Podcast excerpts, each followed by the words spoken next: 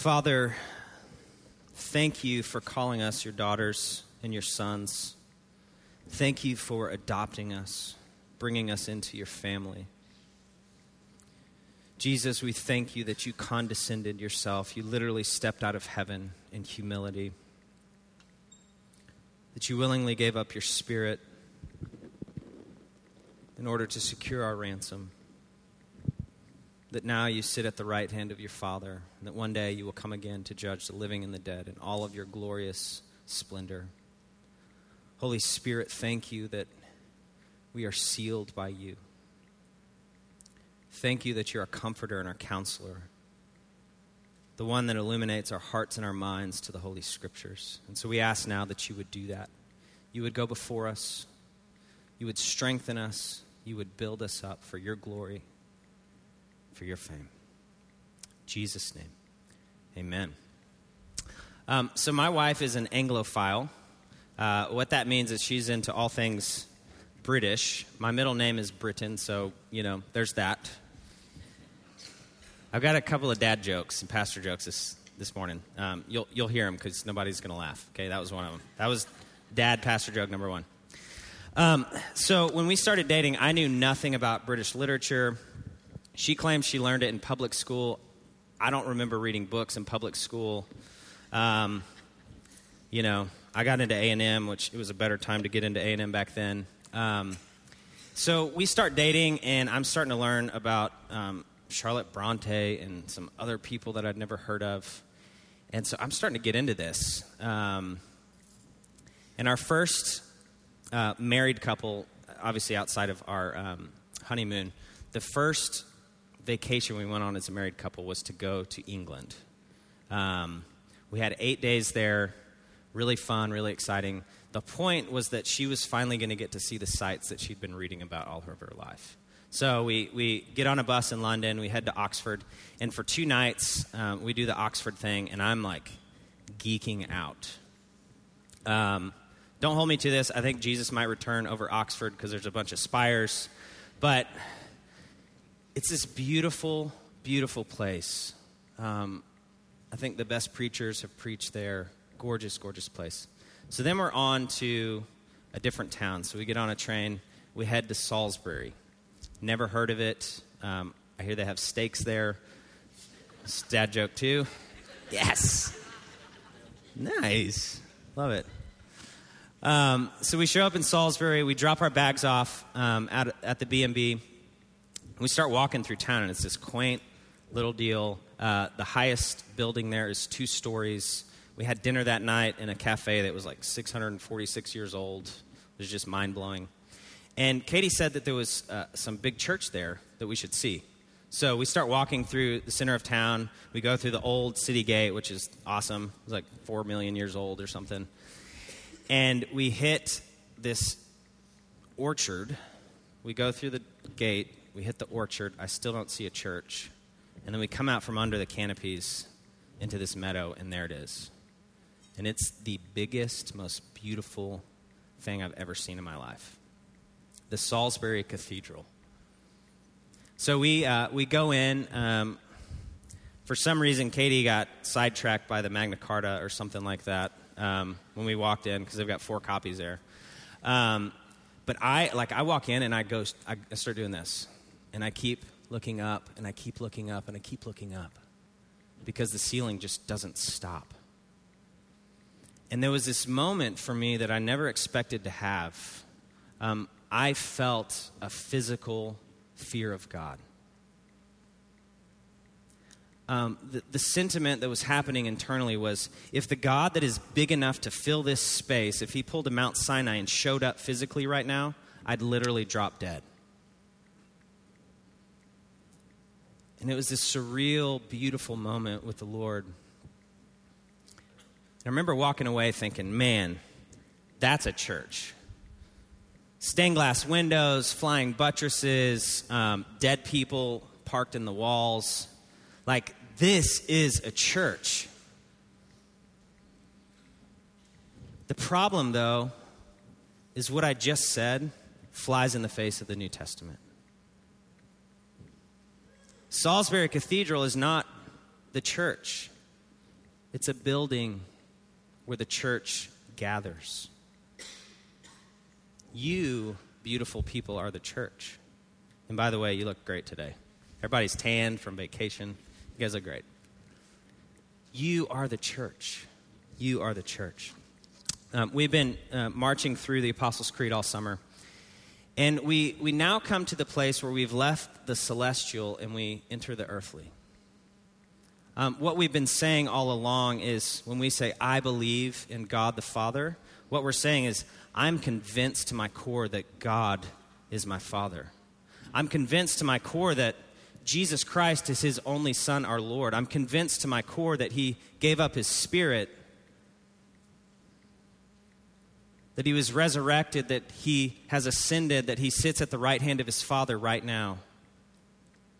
Last week, Bishop Sandy got us to the place where we say, I'm convinced to my core that the Holy Spirit is real, he's living, he's active, he moves. And now we get to the church. Now we get to this place where we get to say, as a people, I'm convinced to my core of the church. The church. I believe in the Holy Catholic Church and the communion of saints. And if you'll allow me this morning, we're going to just put those two together because the saints are the church. So from here on out, we're just going to call it the church if you'll allow me. So, real quick, we need to define some terms. Um, the church is the family of God the Father. The church is the body of Christ the Son, and the church is the dwelling place or the temple of the Holy Spirit. The church is not a building, the church is a people. And the Apostles' Creed says that this church is holy, and what that means is that we are set apart, we're consecrated to holy God. Um, and if you've been here, not, not at Grace, but in the church for a while, you know that we're not that great at being nice to each other. We, uh, we're schismatic. We, we like to go this way and we like to get mad at people across the aisle. Yet God is saying that this church is holy, it's set apart. The Apostles' Creed also says that this church is Catholic, um, not, not Roman Catholic, but little c Catholic, meaning the universal church, all believers, at all times, in all places. Uh, Jesus doesn't have a black church, he doesn't have a white church, he doesn't have an American church or an Indonesian church. He just has a church. He has one church. Um, this church is huge. It's currently at 2 billion and counting. Praise God. Um, yet this church is also really small. Um, what we get to do here on Sunday mornings as a family at Grace is church because we're together. Um, I've experienced church at El Machito before with some of you. I've experienced church at HEB. Um, there's just kind of a passing statement, and you've ministered to me and my family all across the city.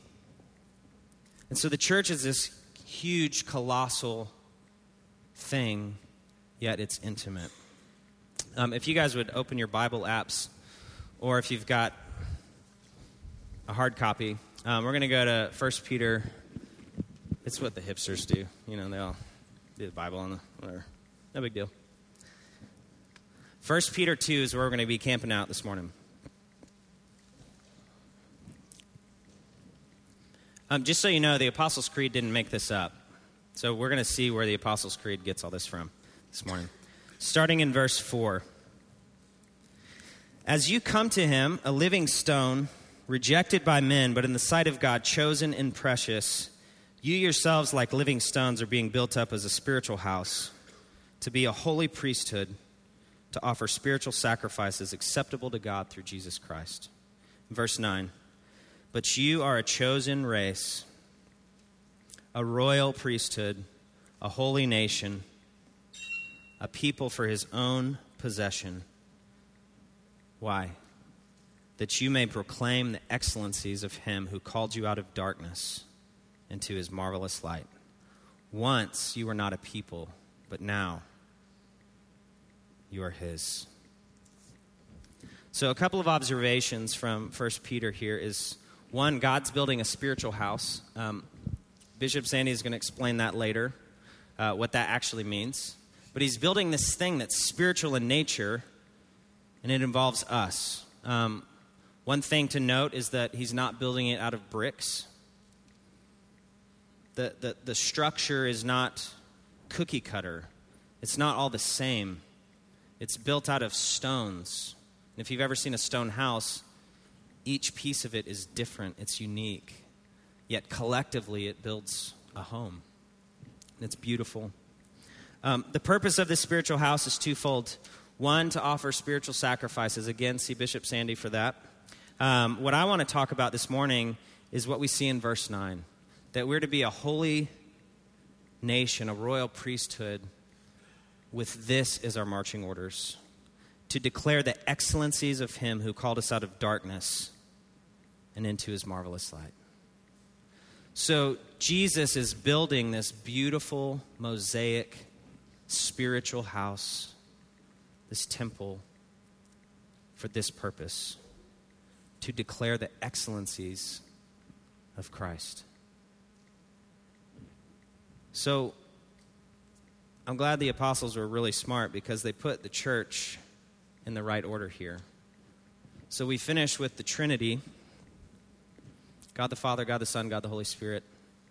And then we've got the benefits of salvation the forgiveness of sins, the resurrection of the dead, the life everlasting. And right in the middle is the church.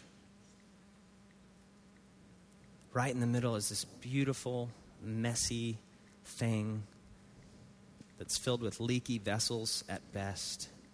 And yet, God has chosen her to give the gospel.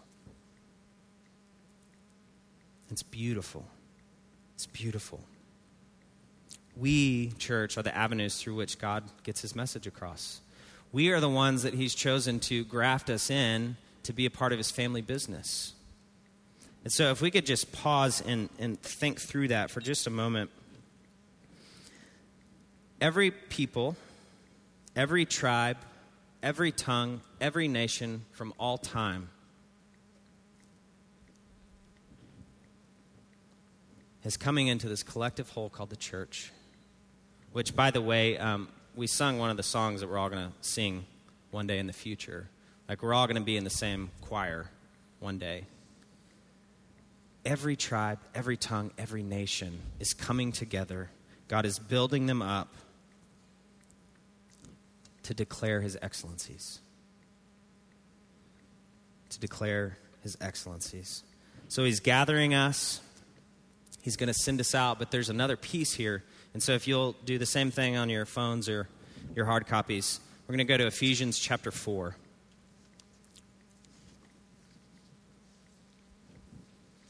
It's a middle piece before we get sent out.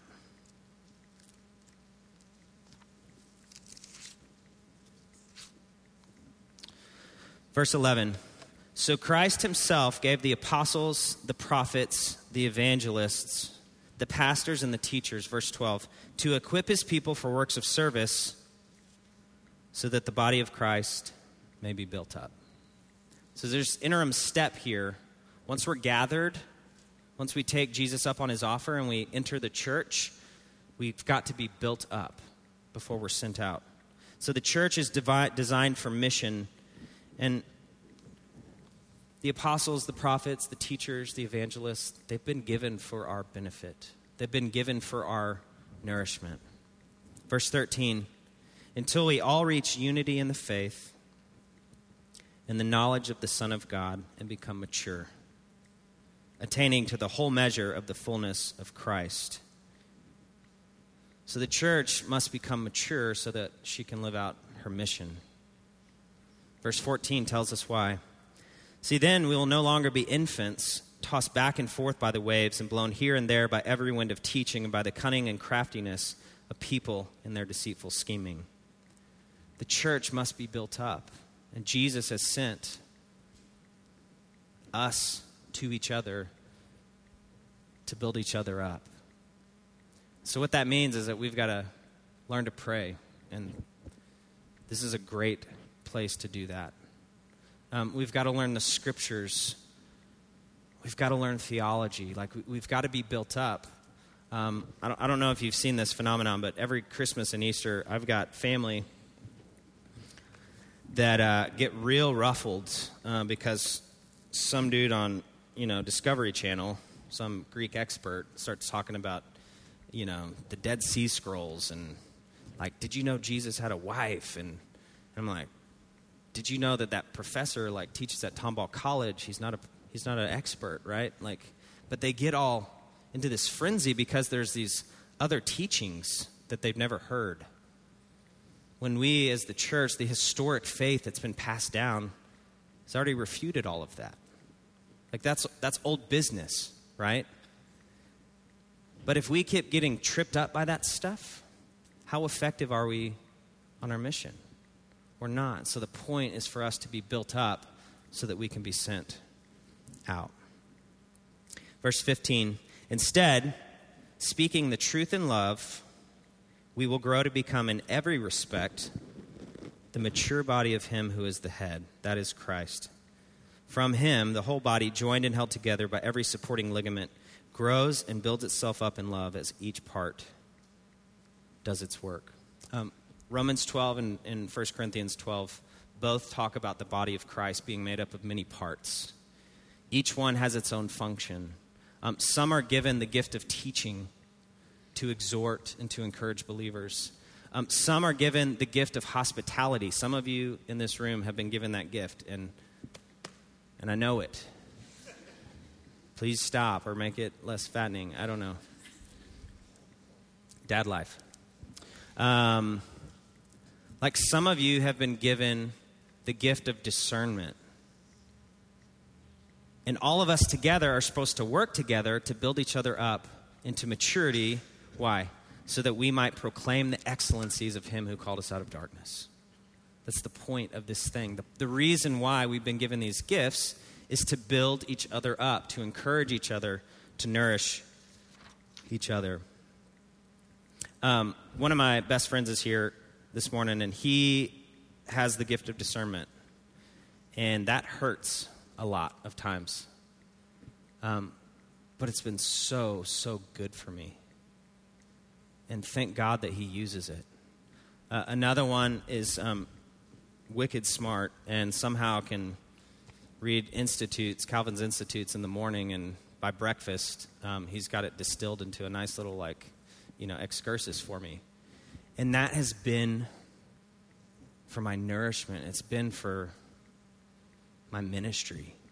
And so I thank God that those two men walk in those giftings. Um, can I just say, real quick, this is the best, most uh,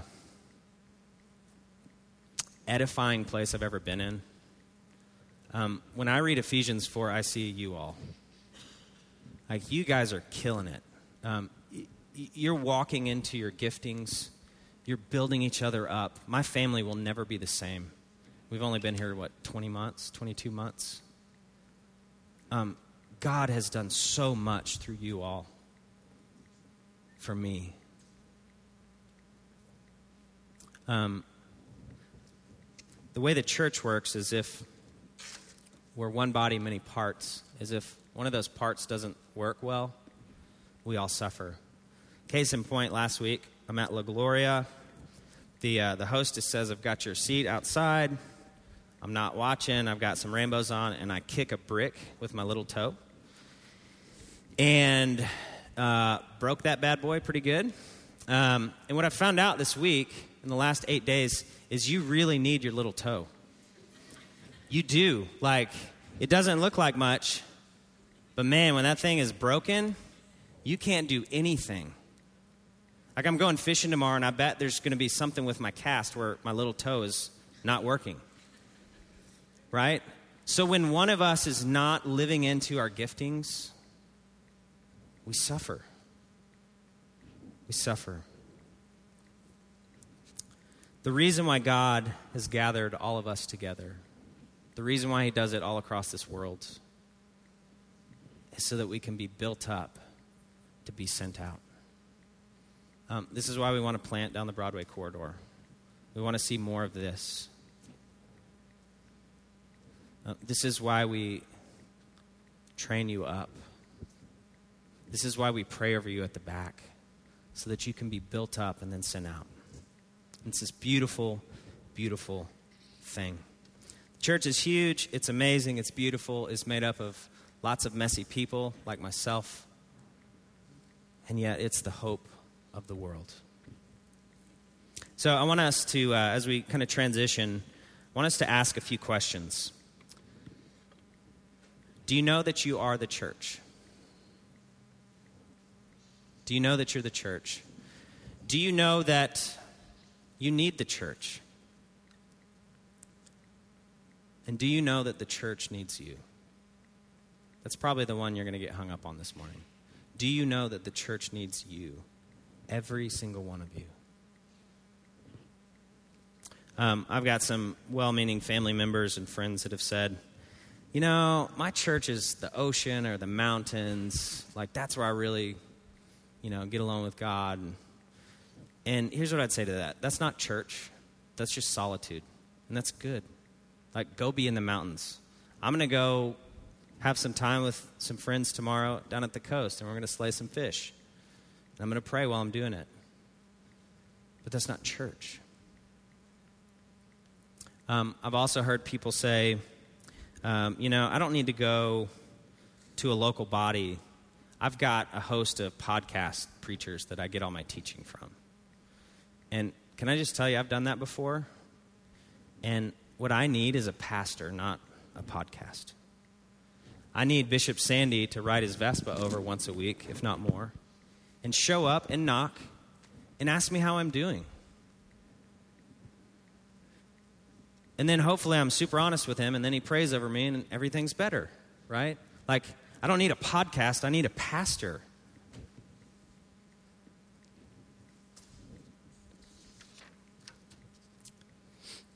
Um, real quick, if if for some reason Grace isn't the best local body for you to plug into, um, can I give you some suggestions of some great friends in the city that are pastors? There's some wonderful, wonderful gospel believing churches here. And if this isn't the place where you can plug in and be your all for Jesus, like go there, right? Because the point is not that Jesus is building his church just here at Grace Northridge. In fact, he's building his whole church in San Antonio. So the point is that you would get built up and that you would plug in because if you're not being employed with your giftings, then we as the church in San Antonio are missing out. People are not hearing the gospel because you're not living into your calling. There's a great um, quote by an old dead guy in the third century named Cyprian.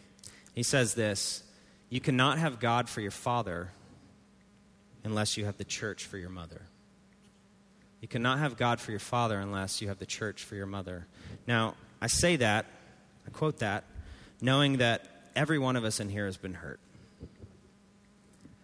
Every one of us feels like the church has hurt us in some way, or some individual in the church has blown it, right? Um, some of us don't think that the church historically, not just Grace Northridge, but Universal, has done enough to care for the poor.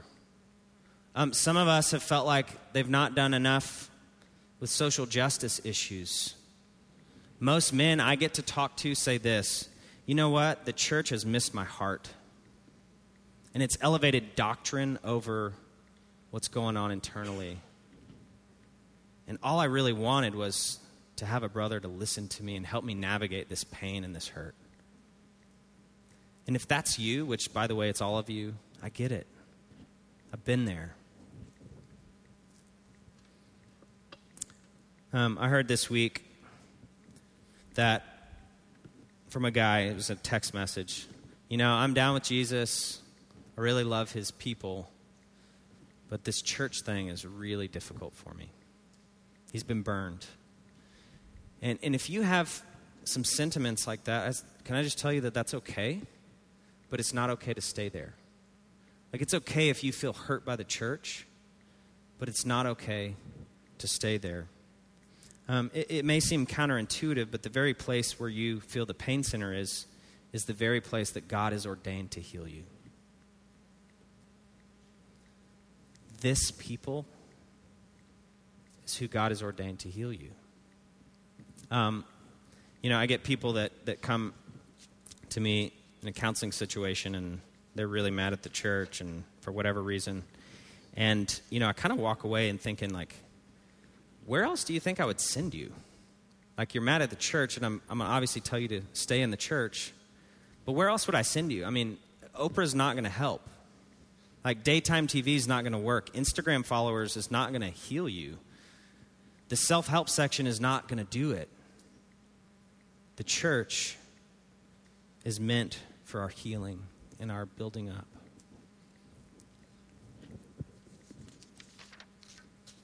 And as we close, um, you know, we, we, the church, not just the guys up front, we, we carry this message with us. And it's a message of reconciliation. And it's a message that says, I was once an enemy of God. Now he's called me out of darkness into his marvelous light. And there's grace and there's forgiveness and there's service. And if we are the people who hold this message, then can we this morning be honest and just say, I've messed up? I've held forgiveness from the church at large, or I've held forgiveness from someone in the church. Like we are the bride of Christ. And so if we carry his message forward, then we've got to do it here at home. Like, don't believe anything I say up here unless you see me living it out at 602 Larkwood. If I can't do it at home, don't believe what I say in public. So, we as the church need to love and to forgive and serve one another. The church is beautiful. She's the bride of Christ. She's the hope of the world, and she's your hope. And so, if you guys would bow your heads, um, I want to read Paul's pastoral plea to the Ephesian believers over you. I want you to think about what he said to them. These are for you, church. These are for you. Now, these are the gifts Christ gave to the church the apostles, the prophets, the evangelists, the pastors, and the teachers. Their responsibility is to equip God's people to do his work and build up the church, the body of Christ. This will continue until we all grow up into such unity in our faith and knowledge of God's Son that we will be mature in the Lord. We won't be immature any longer like children. We won't be influenced when people try to trick us. Instead, we will speak the truth in love, growing in every way more and more like Christ, for He is the head.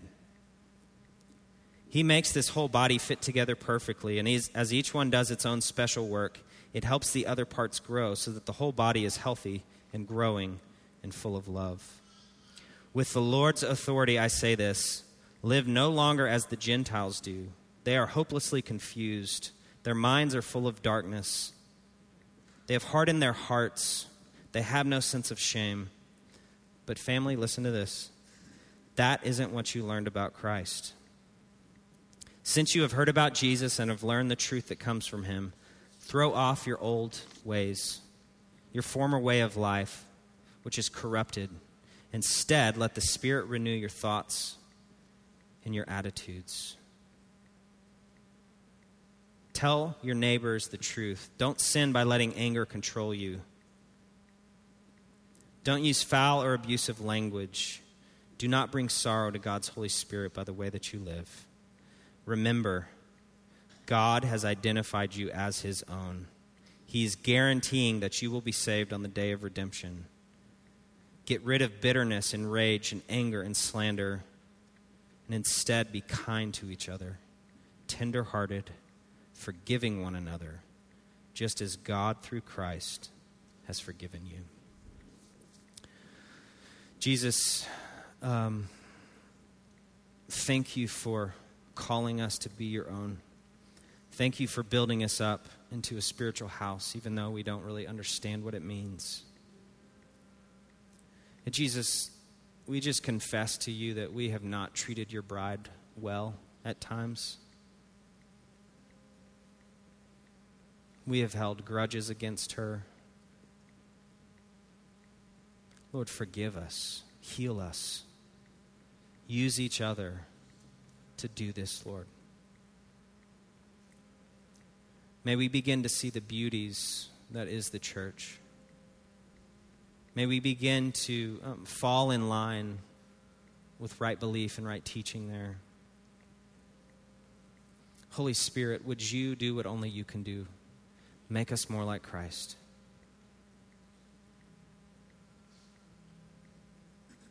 Lord, we must forgive. Help us. Lord, we believe in the Holy Catholic Church and the communion of saints.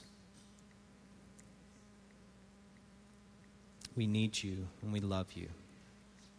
Amen.